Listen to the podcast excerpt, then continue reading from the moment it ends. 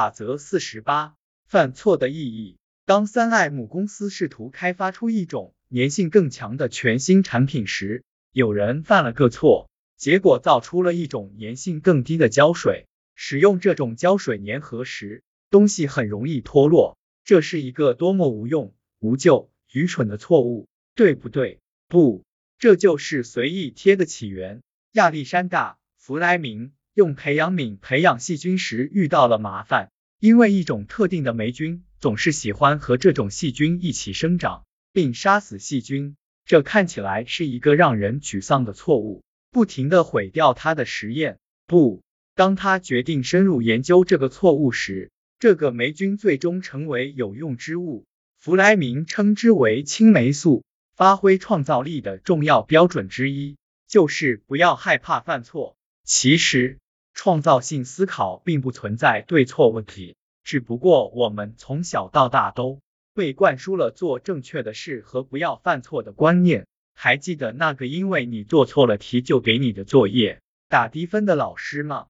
错误是坏事，应该在人生各个领域尽量避免犯错。这样的观念已经根深蒂固于我们的文化中了，这就是创造性思考的天敌。担心犯错、担心搞砸的心态，导致我们不敢去尝试，从而使我们荒废了自身的创造力。亚历山大·弗莱明绝不是二十世纪二十年代唯一一个培养细菌的人，很多人都犯下了和他一样的错误，用了一贯对待错误的方式做出了应对，扔掉培养皿。结束实验，重新开始。但我不知道那些科学家的名字，因为发现青霉素的不是他们。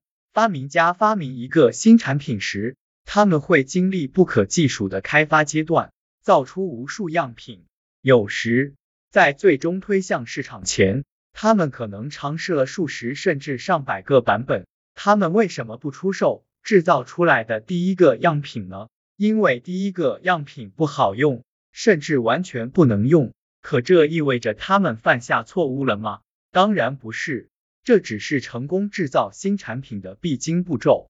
假如这些发明家认为早期犯下的错误意味着失败，他们应当就此彻底放弃，那么世界上就不会存在汽车、手机、缝纫机、剪草机和复印机这些东西了。当然，错误具有一定意义。我们有必要认真倾听错误传达出的本意。犯错并不等于失败，错误只是告诉你，你发现了一个通向成功的障碍，你要做的只是克服或者绕过这个障碍，这样才能成功。更重要的是，每个障碍都在逼迫你用创造性的方式寻找解决方案，而这意味着你必须投入更多的原创性和想象力。在不犯错的情况下。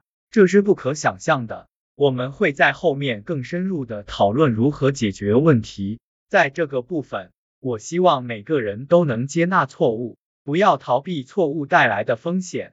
创造性思考并不存在对错问题。